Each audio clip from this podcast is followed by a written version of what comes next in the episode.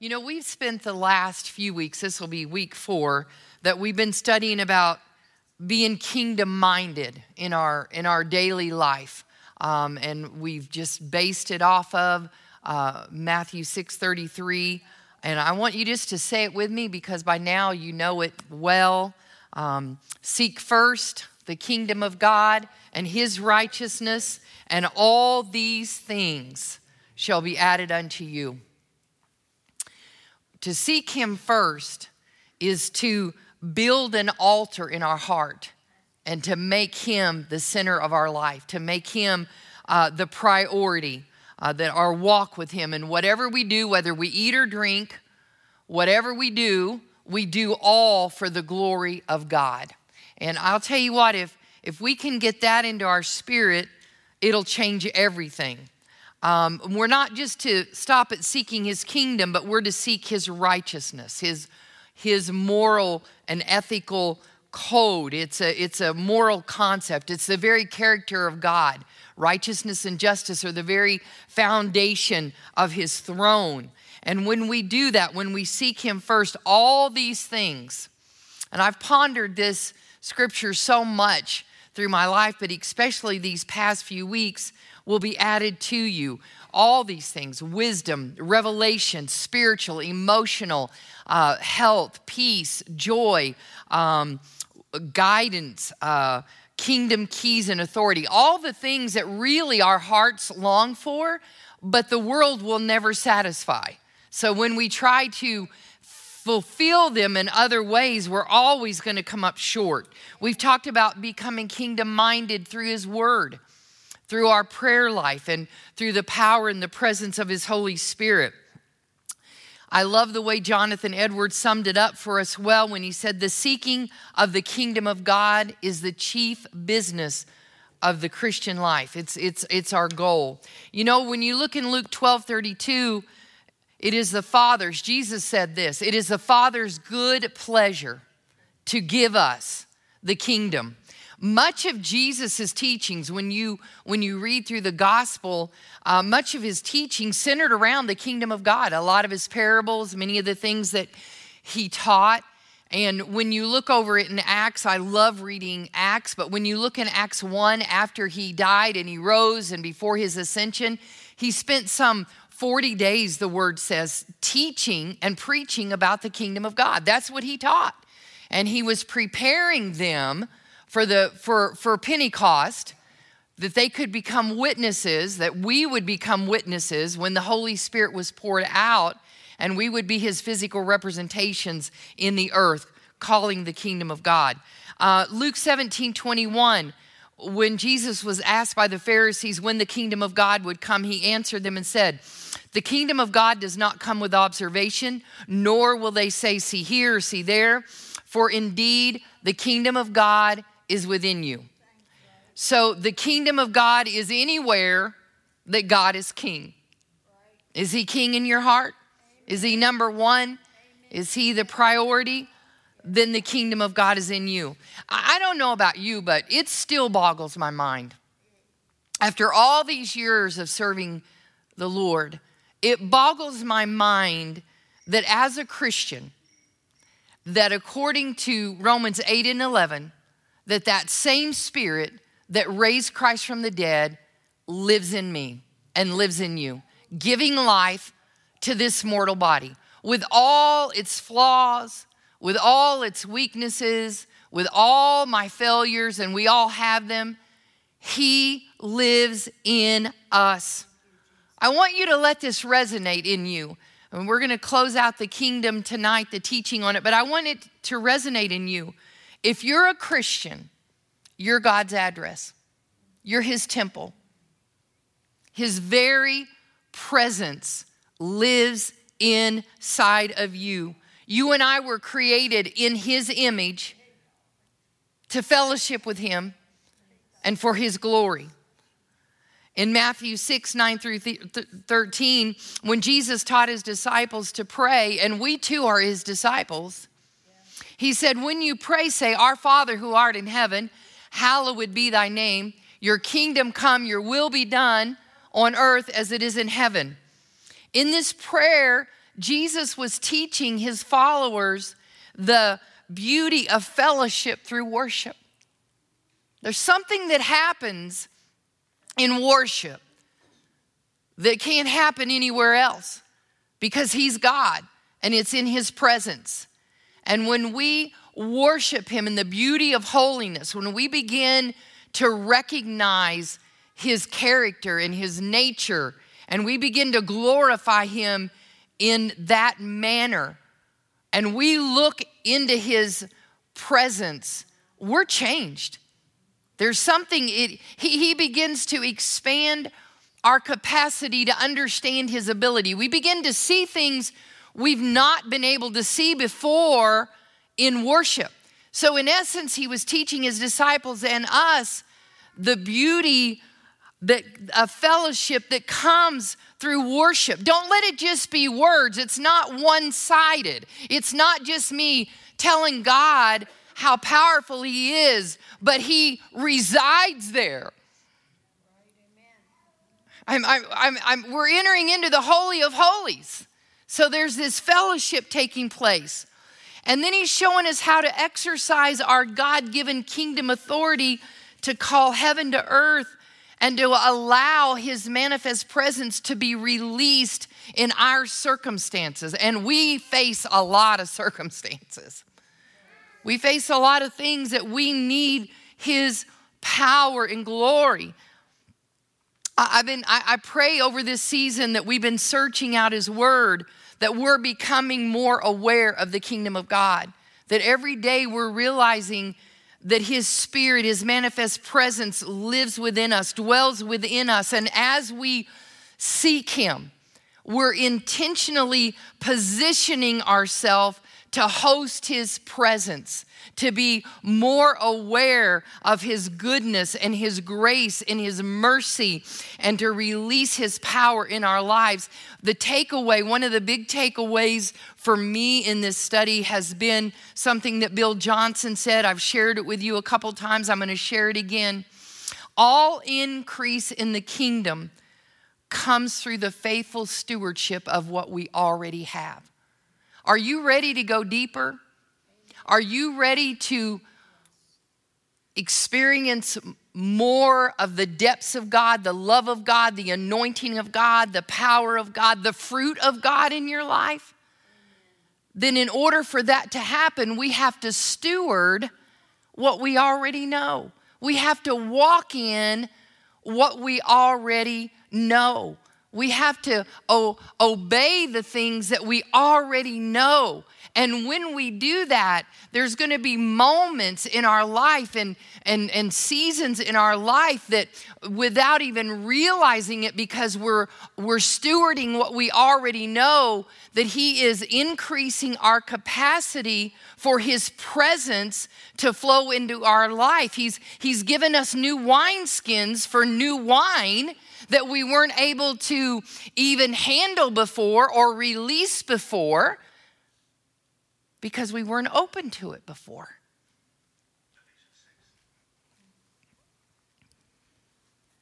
Everything that we've looked at in the scriptures so far point us to in, in the direction of living a kingdom-minded life. And that's what I want to talk about tonight.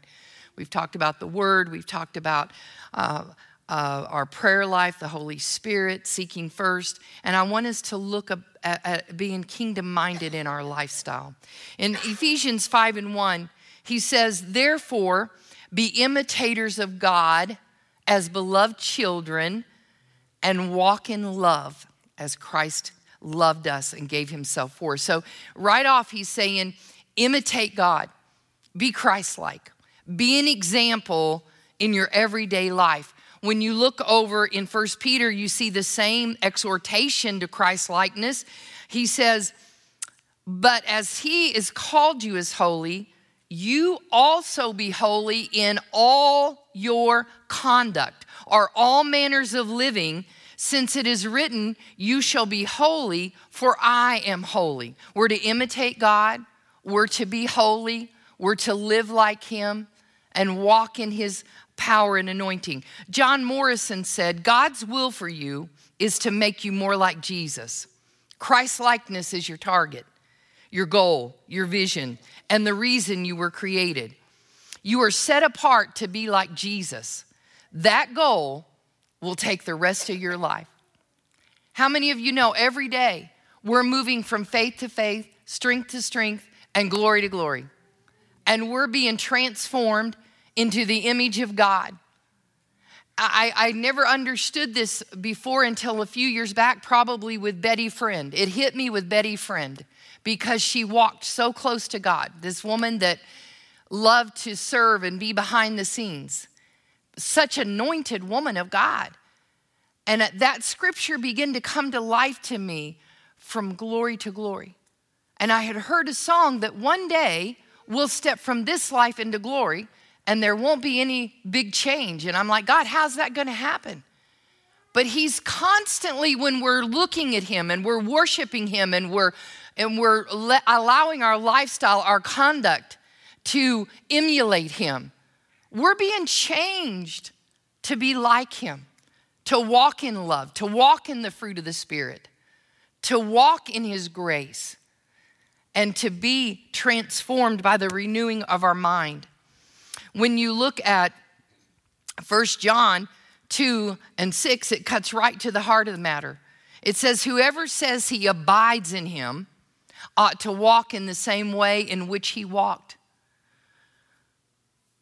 Christ's likeness or becoming kingdom minded in our everyday life flows from abiding in our relationship with Jesus Christ. It's not a visitation, it's not an occasional moment in God's presence. It'll start there. It'll start there when you come to Christ. But as we grow, we learn to abide in our relationship with Jesus Christ.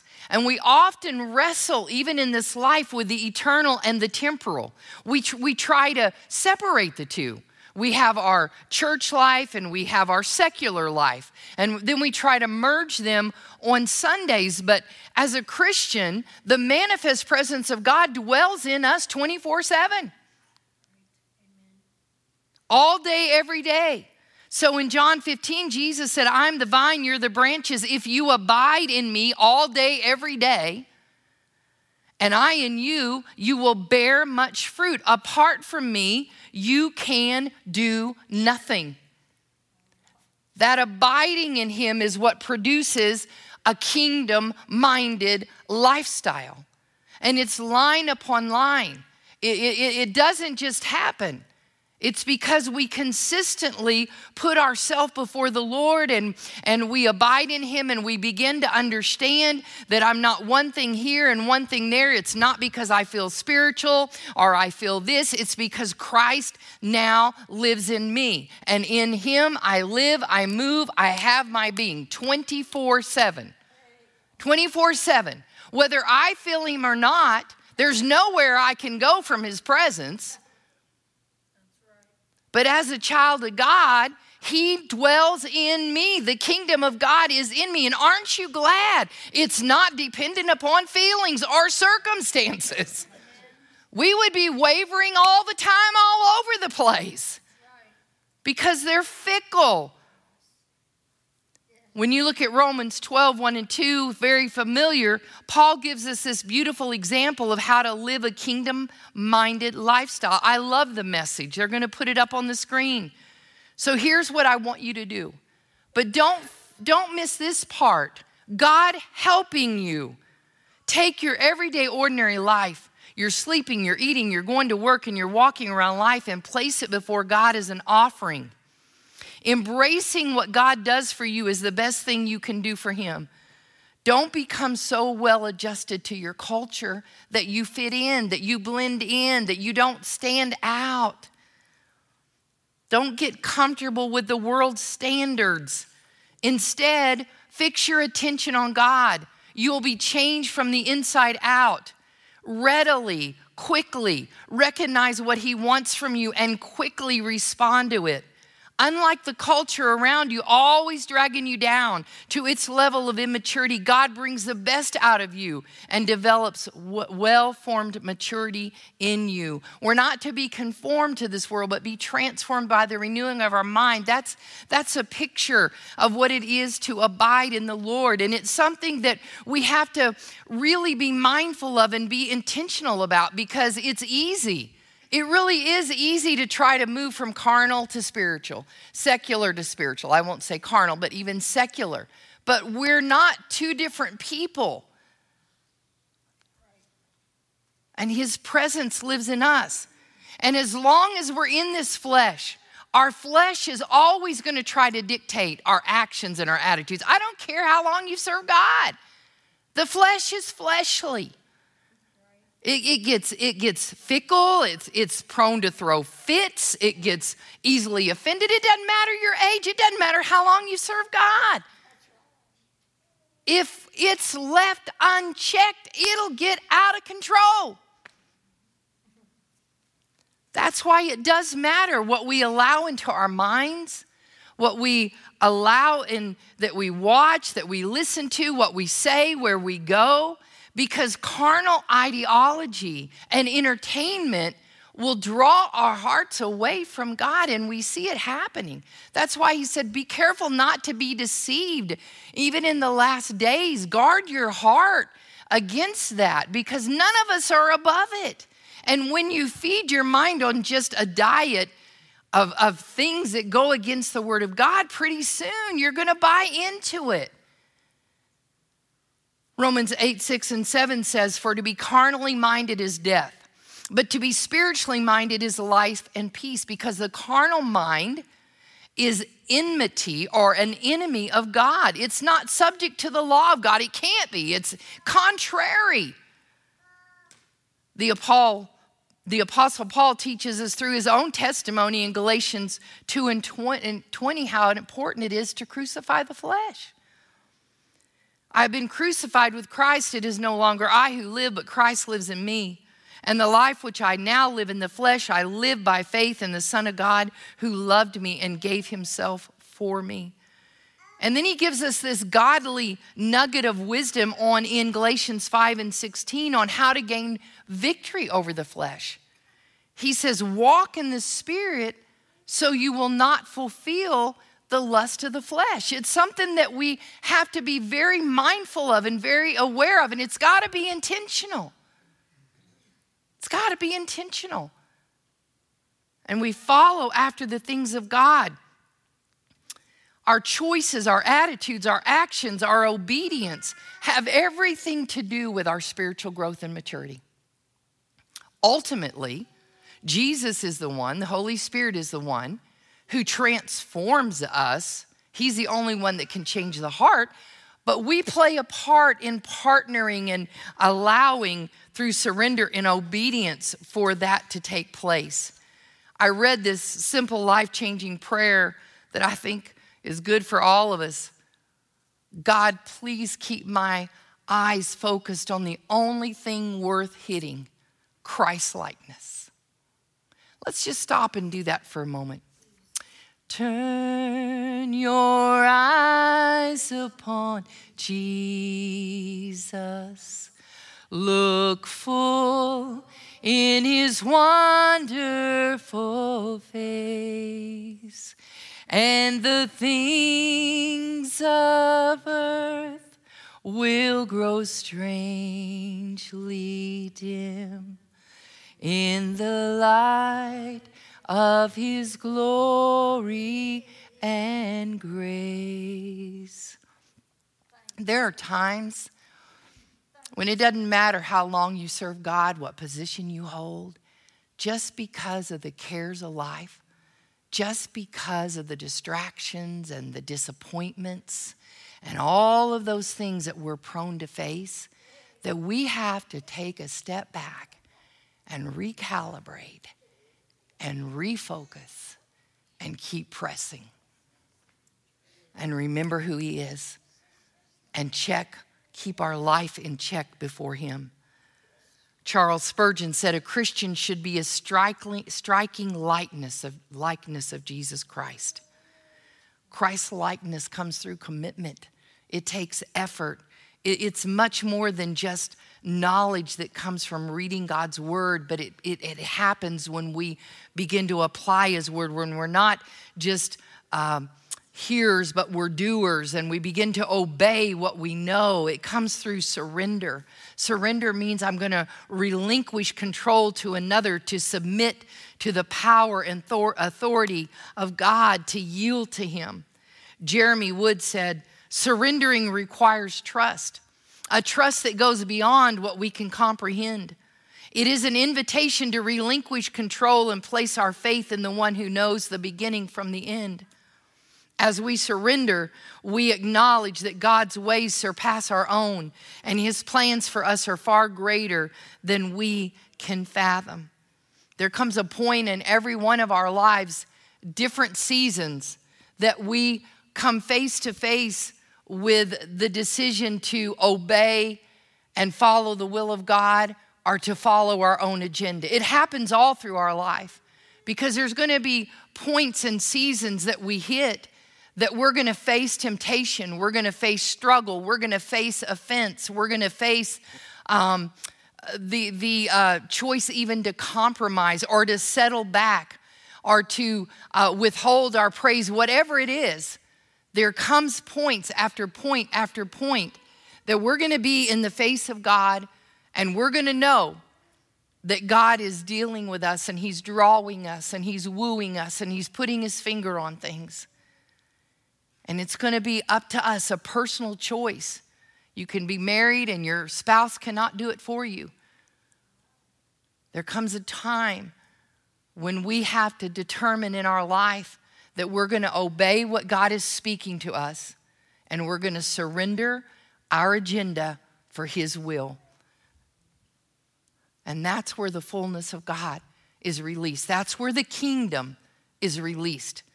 That's where his power and authority begin to operate in our life, is when we obey and we surrender what we already know. Surrender is one of the primary functions of faith. Psalms 37 and 7 says, Surrender yourself to the Lord and wait patiently for him. One of the most prolific spiritual transformations that will ever happen in our lives will come through our seasons of surrender.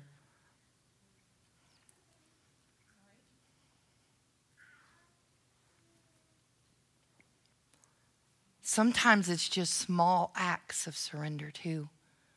Sometimes it's just saying, I'm sorry, even if you don't feel like you're wrong. But the Holy Spirit's putting his finger there. Sometimes it's in a church service when it seems quiet and nothing's going on and your mind is going a hundred different places. And you feel the Holy Spirit saying, I, I want to commune with you. Lift your hands, lift your heart. It's those small steps that bring transformation that lead us to big encounters with God, kingdom encounters. We've been talking about the kingdom of God that's within us, being more aware of His presence and His power and His purpose and walking in that and allowing Him to move in us. The surrendered life is one that experiences the sweet, abiding presence of God. He who dwells in the secret place of the Most High shall abide under the shadow of the Almighty. I will say of the Lord, He is my refuge, my fortress, my God. In Him I will trust. That secret place, that kingdom place, that place of abiding, of intimacy, of glory. In His presence is fullness of joy, and at His right hand are pleasures forevermore. Kingdom lifestyle is what we're talking about not based on what I feel or what I see, or even what I even know up to this point. Because everything that we've experienced of God and seen of God, there is more. There is more. And God is the God that longs to pour in The surrendered life is a transformed life. The Holy Spirit has been teaching me this powerful truth over, over the past few years that surrender is a process. It's progressive and yet it's proactive. It, it comes through our times of seeking. Yet I had this realization. It just, you know how some things just kind of smack you in the face sometimes? That you can seek without surrendering. But you can't surrender without seeking.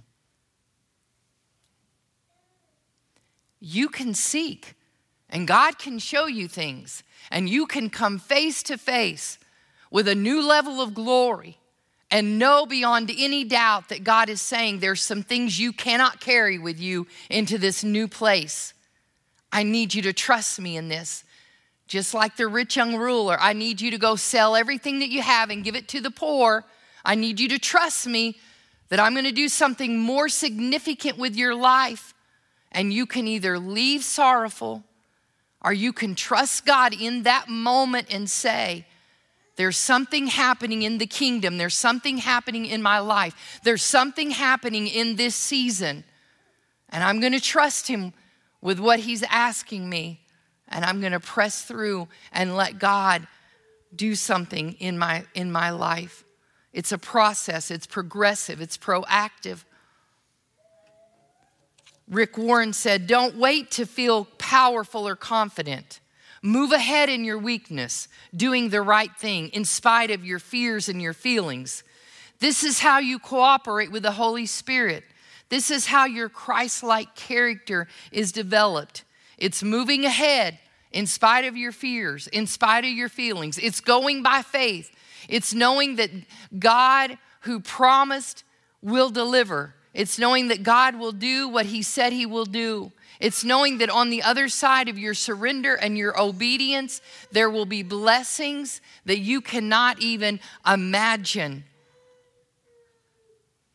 Surrender comes through a renewed mind. The core of our conduct, and I want you to hear me. I felt like this was something that the Lord put specifically in for this week. The core of our conduct flows from our thought life. Proverbs tells us as a man thinks in his heart, so is he. What we dwell on long enough and what we begin to believe, that's how we begin to act. So our conduct flows from our thought life. That's why a renewed mind is necessary for our spiritual health and growth. And we have to we have to feed ourselves continually. Ephesians 3 says to put off your former way of life, your old self, which is being corrupted by its deceitful desires. And what are we to do?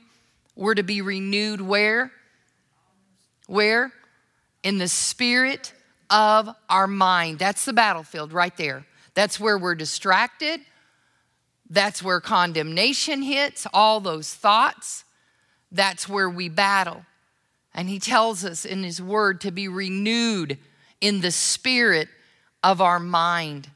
And the way we renew our mind is through His Word. His Word is truth, it's life, it's light, it's health to our soul. So we have to take this Word. And I know you're here, and Pastor and I say this often. We're doing, we have to do this in our own life. It doesn't matter how long we preached or what we know or what scriptures we've memorized for our own spiritual health and sanity.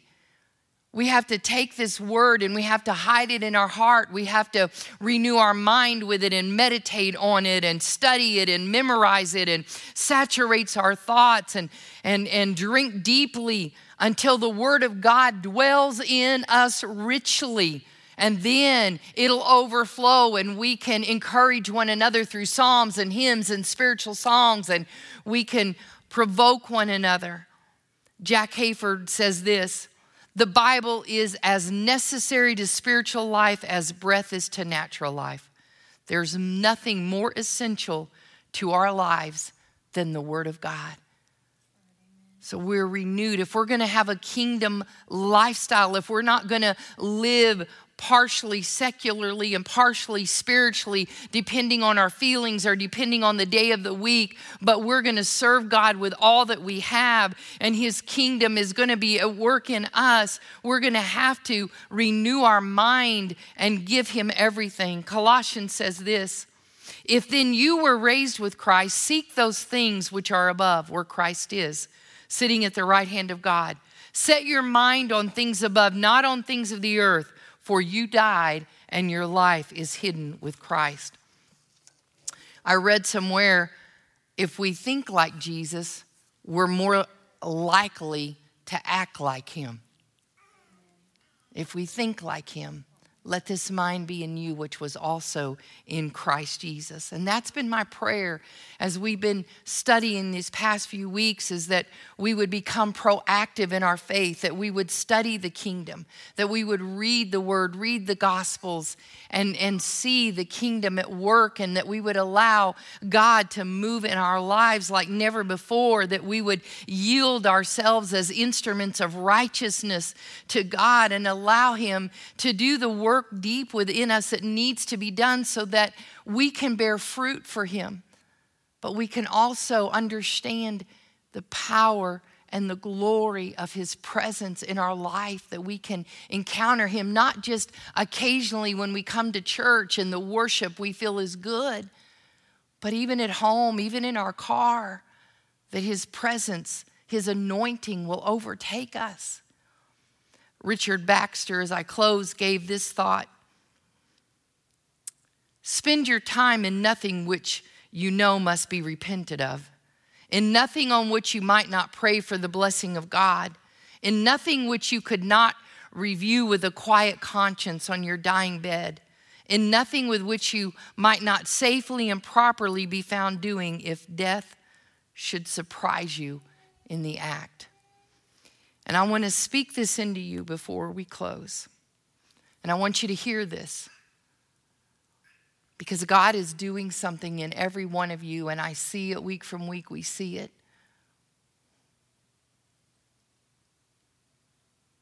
With every level of surrender, with every act of obedience, with every declaration from God's word, with every praise you lift up, you are pushing against the kingdom of darkness and you are releasing the kingdom of God.